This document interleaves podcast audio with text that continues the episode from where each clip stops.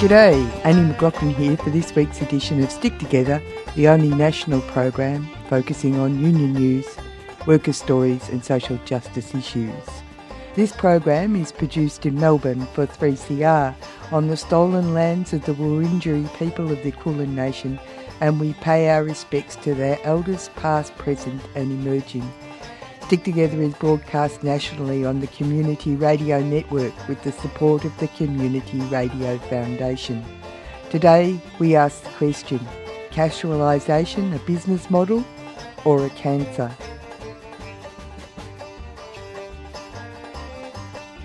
Following on from last week's Stick Together episode, focusing on the Casuals network that has grown at the NTEU, the National Tertiary Education Union, we look at the issue of insecure work afflicting industries across Australia as corporations across white collar and blue collar sectors try to enforce a business model which is crippling workers and changing the entire culture of work in Australia and the very nature of Australian society. We go to a rally that was held outside a mansion bought by Melbourne University for their Vice Chancellor to live in at the cost of $7.1 million, while the university persists in paying academics at casual rates on insecure contracts, with the depressing move to cut the rates of pay of PhD graduates and payouts for wage theft. An interesting element at the rally was the inclusion of speakers from the blue collar union, the United Workers Union, fresh from a victory at Toll Kmart warehouses, who were facing the same issues of insecure work and below inflation wage increases and condition cuts. A situation which, in real terms, equals a pay cut at the same time that the employers have received windfall profits coming out of the pandemic. We're in the avenue just across the road from Royal Park, salubrious address of the Vice Chancellor of uh, Melbourne University and uh, casuals and their supporters from the universities have come to tell Duncan that he should do better. Who paid for your stupid castle? Duncan Maskell, you dirty rascal. Who paid for your stupid castle? Who paid for your stupid castle? Who paid for your stupid castle? Right, I'm from 3CR Stick Together show, and we're outside a big mansion just across the road from uh, Royal Park. It's uh, salubrious, the weather's good, but the NTU have come to uh, voice an opinion. What's it about?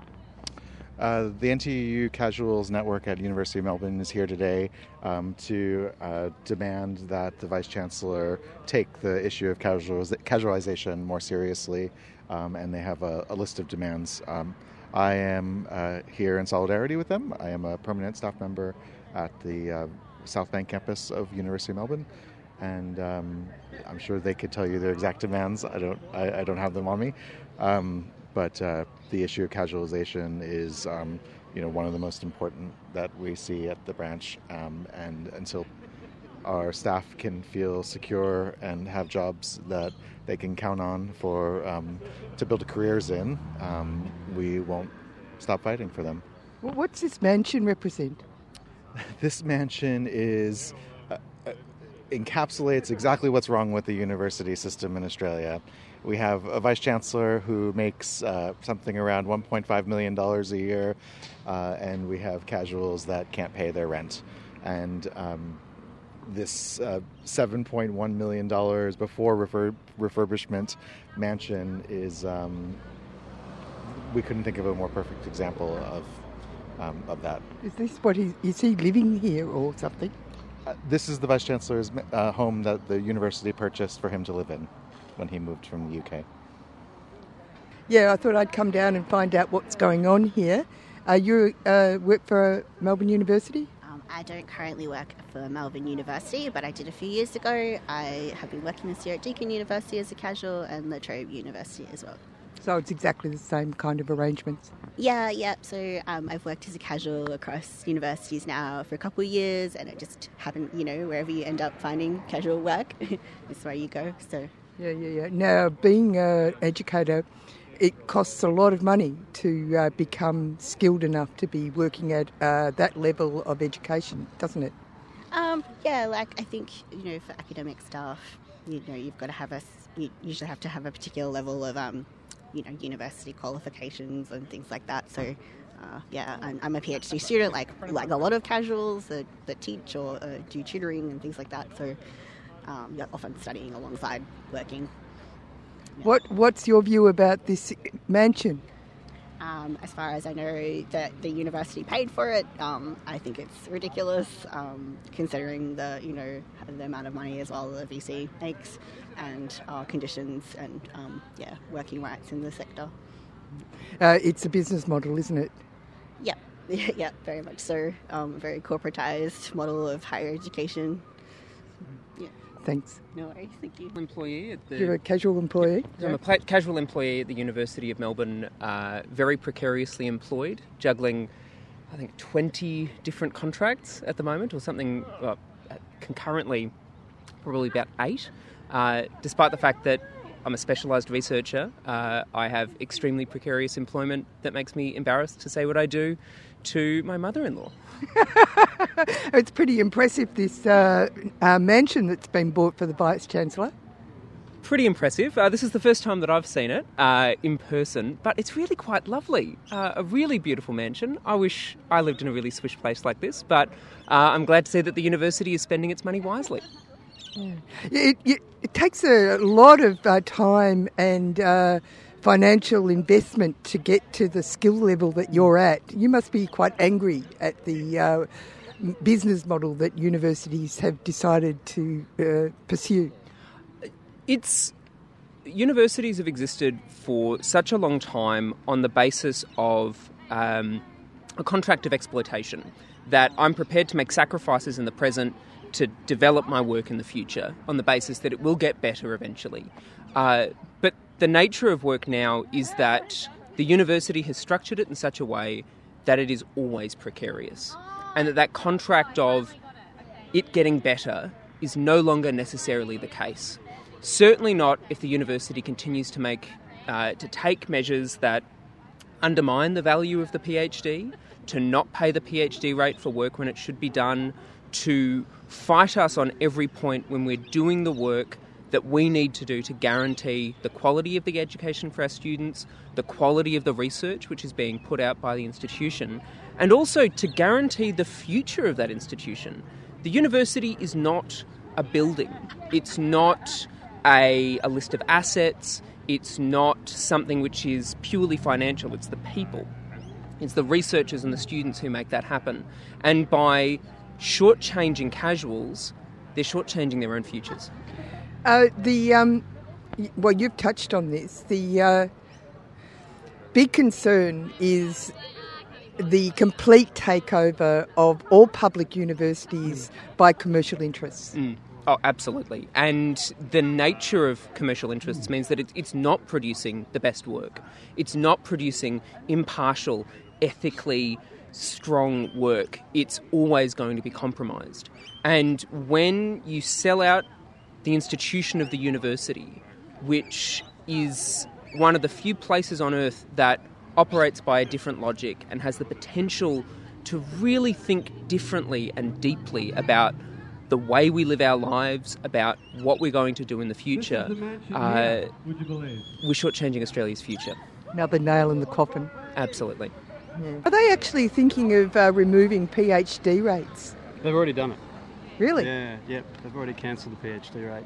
Um, so people with who are PhD holders are no longer being paid for um, all the work they do on that PhD rate, which represents about a 15% pay cut. Yeah. So, Um, so what's the point of actually getting all these qualifications? Good question.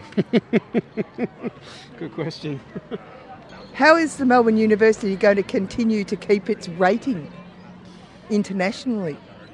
Well, I mean, look, a lot of that's based on research rankings, um, but uh, I mean, I think what we really need to see is an overhaul of the ranking system so that it represents you know the teaching quality as well because at the moment it mainly just preferences how many research papers they pump out that's not representative of what the students actually get in terms of a service so you're on Stick Together, worker stories, union news, and social justice issues. We are down at a rally held outside a mansion bought by Melbourne University for their Vice Chancellor to live in at the cost of $7.1 million, held by the Melbourne University Casuals Network, part of the NTEU, calling for secure work rather than the false promise of conversion offered to a very small percentage of academics by the university in the face of a revolt underway against the cancerous business model put in place by the increasingly managerial establishment that is being placed in charge of the public asset, our Australian universities, which have been giving a fat paycheck to 19 upper level staff at Melbourne University while leaving the teaching staff languishing in the darklands of insecure work. What was different about this particular rally was the joining of hands between the white collar workforce and their fellow workers in the blue collar sectors as they recognise they are fighting the same foe.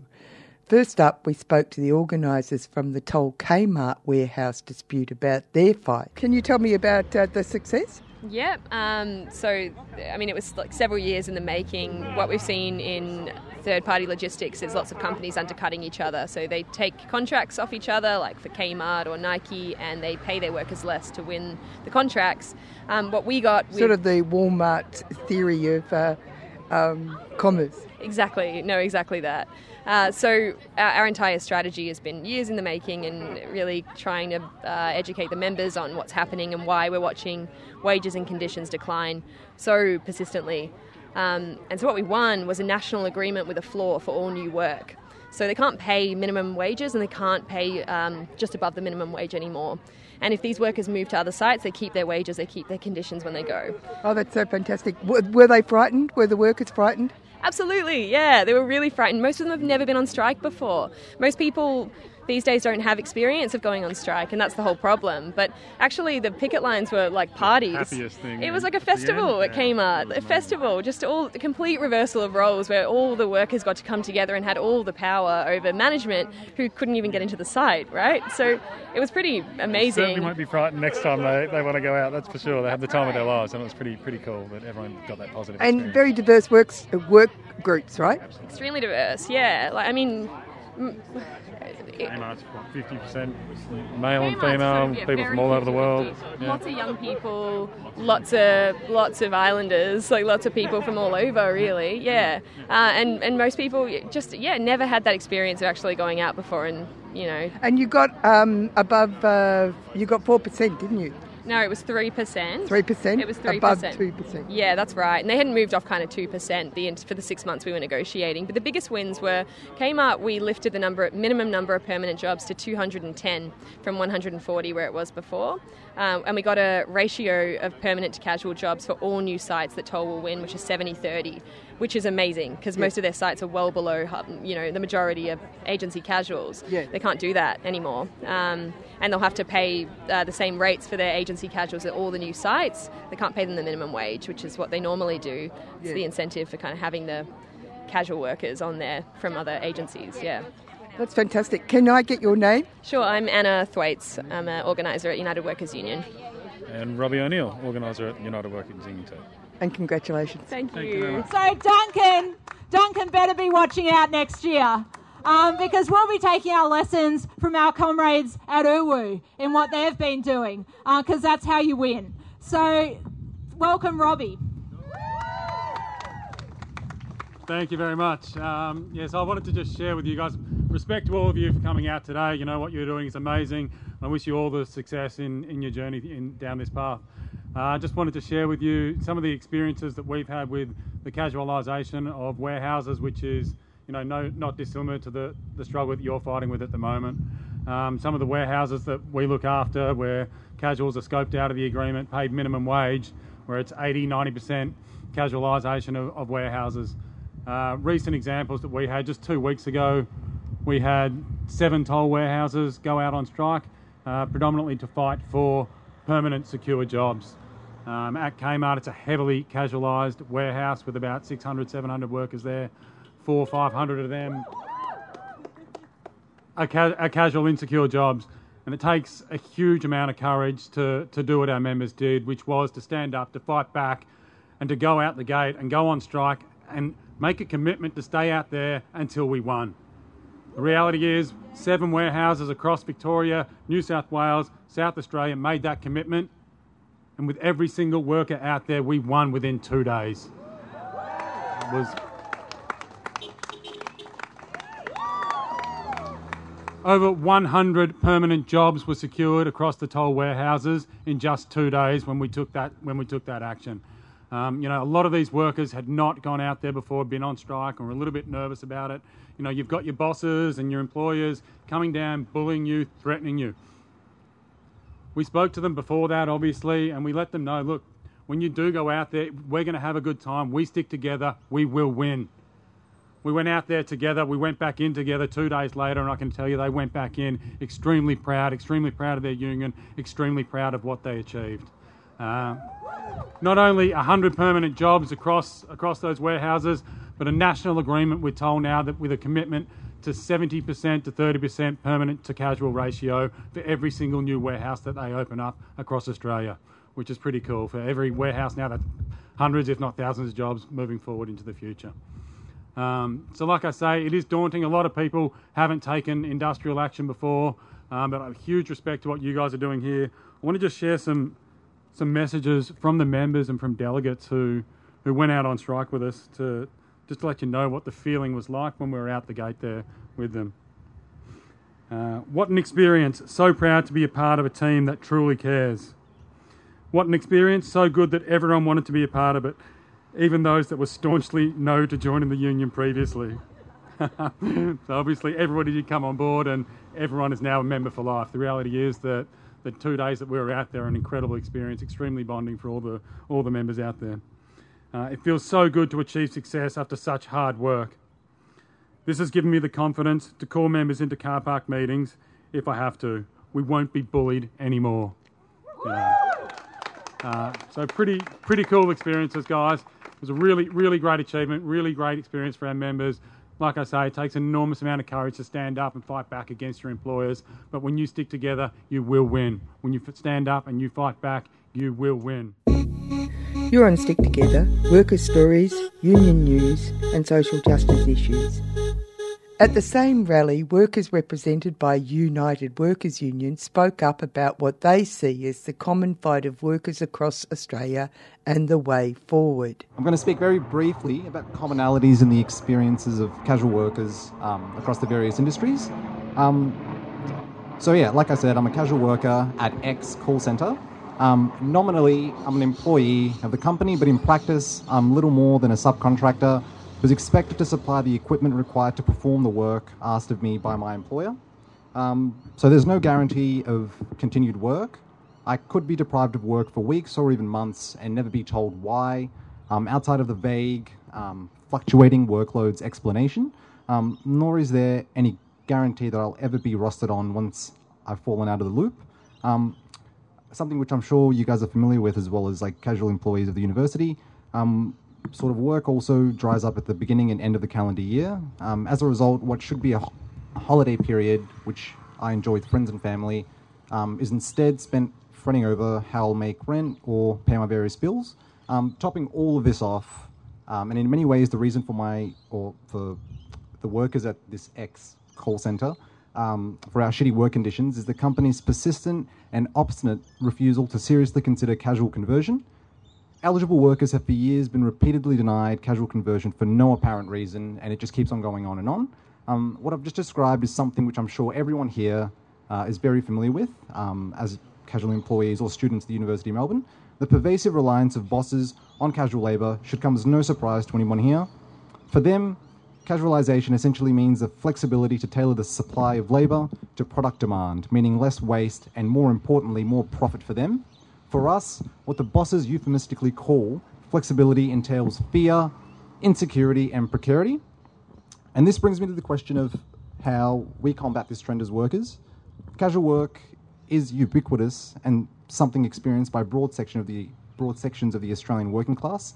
Therefore, the only way forward is to forge strong cross-industry bonds of solidarity between workers, because our common plight requires a common fight. Right?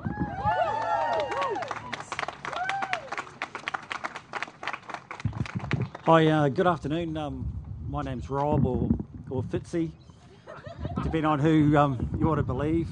And look, I must confess, the last time I actually spoke in front of a bunch of teachers was about 35 years ago, trying to explain why the science lab burnt down one night. and it wasn't me, okay?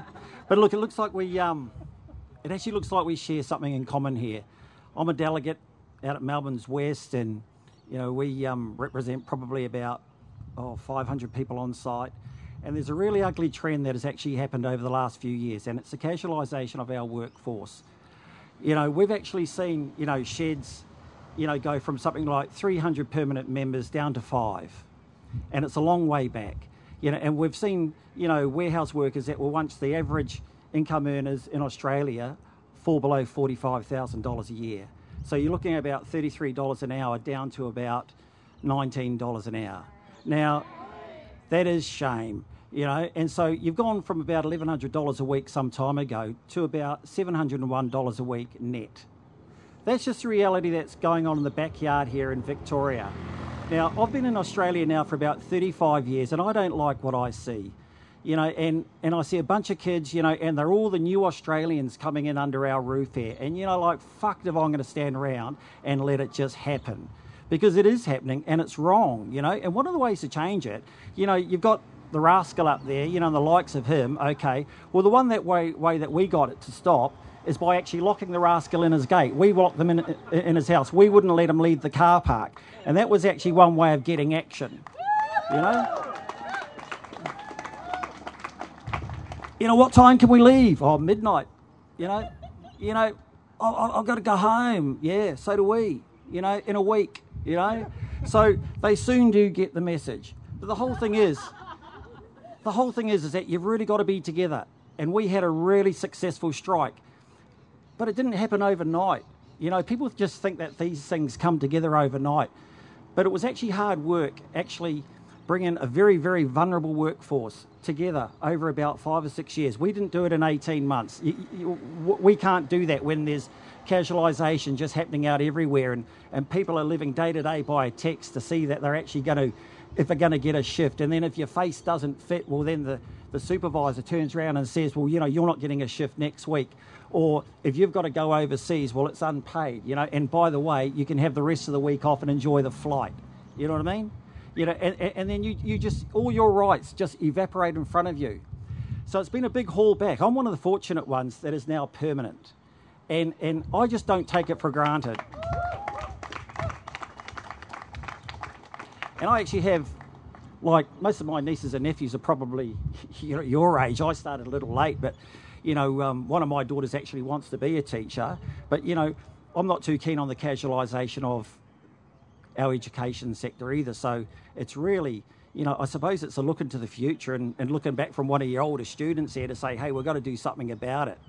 And we've really got to do something about it now because it's an ugly trend that's happening.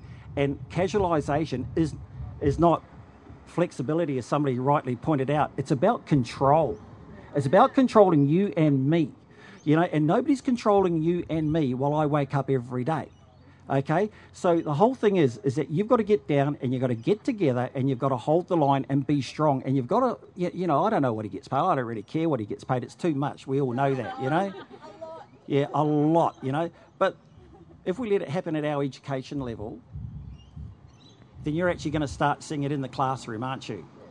You know what I mean? And then you're going to see everything else that our union has been really fighting against you know, and then it just spreads out, and then we see the domestic violence, and then you see the kids, you know, coming to school, you know, the way they should. Then you see the black eye starting to appear. So we actually need a permanent education force, you know, because I need my kids to see you people secure in your employment. Because if you're here two days a week or three days a week, that's no good. You know, like I know some of my school teachers, you know, from 35 years ago. Played a lot of sport with them as I got older. So look, I don't really know what else to say, but you've got to stick together. You've got to hold the line and you don't give up because the thing is, we just can't afford to give up because it is run by a few people in a head office somewhere, and that's wrong. Why just a few people can actually run the whole show? Shame. Shame. Okay. So look, thanks for having me.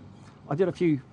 I live out west, so it's taken me a bit of a round route to get here, missing missing stops and all that there. But thank you for having me, and all the very best. Okay.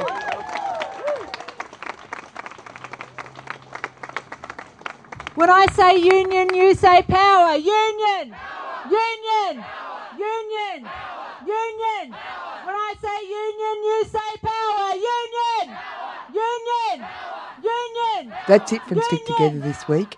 You can catch up with the show at 3cr.org.au or where you get your favourite podcasts. Contact us at sticktogether at 3cr.org.au. I'm Annie McLaughlin. Join the Stick Together team next week for more workers' news. And remember, wherever you are, whatever you do, there's a union for you. And stick together.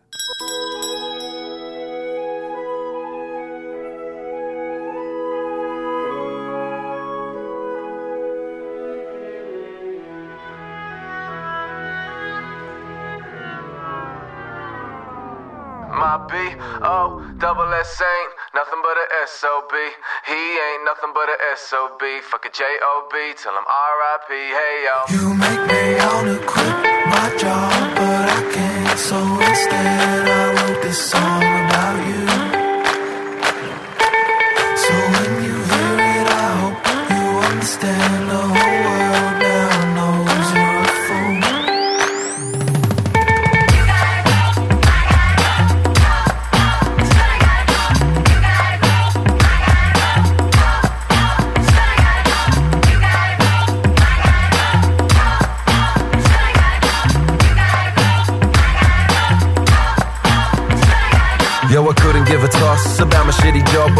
to my boss, man. You really have a slob definition of a dog. Wishing I was gone, kicking back with a six pack, sitting on the lawn. But I'm not, instead I'm here feeling overtired. Cause I didn't get no shine for my overtime. I got no desire to be busting for the loot. You're lucky I don't hustle for industrial dispute. For now, I'm in the back room, puffing on a dude while you're bludgeoning your office, scoffing muffins, blocking pubes. Thinking, who the fuck are you to tell me what to do? I wanna say it to your face, but I'm afraid I'll get the boot. You're annoying as they come, and I don't give a fuck if the toilet needs a scrub. I ain't employee of the month, sucker. Fuck a job, I might throw in the towel. Made a finger to my boss until he's throwing me out. You make me wanna quit my job, but I can't. So instead, I wrote this song about you.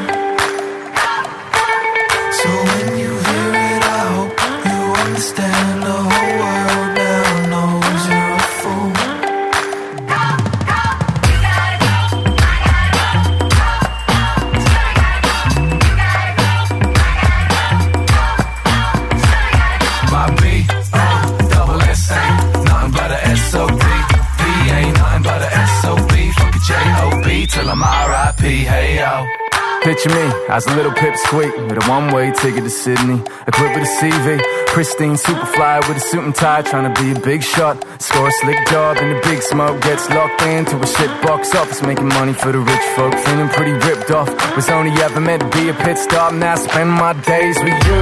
Hey yo, I ain't no saint myself. You sir, I got a long way to go. Go to hell, make that place your home to dwell. By the way, you smell like ashtrays and Listerine. You act strange like Mr. Bean, and you're probably gonna miss the point. It's a damn shame. You're the reason I diss this joint. You make me wanna quit my job, but I can't. So instead, I wrote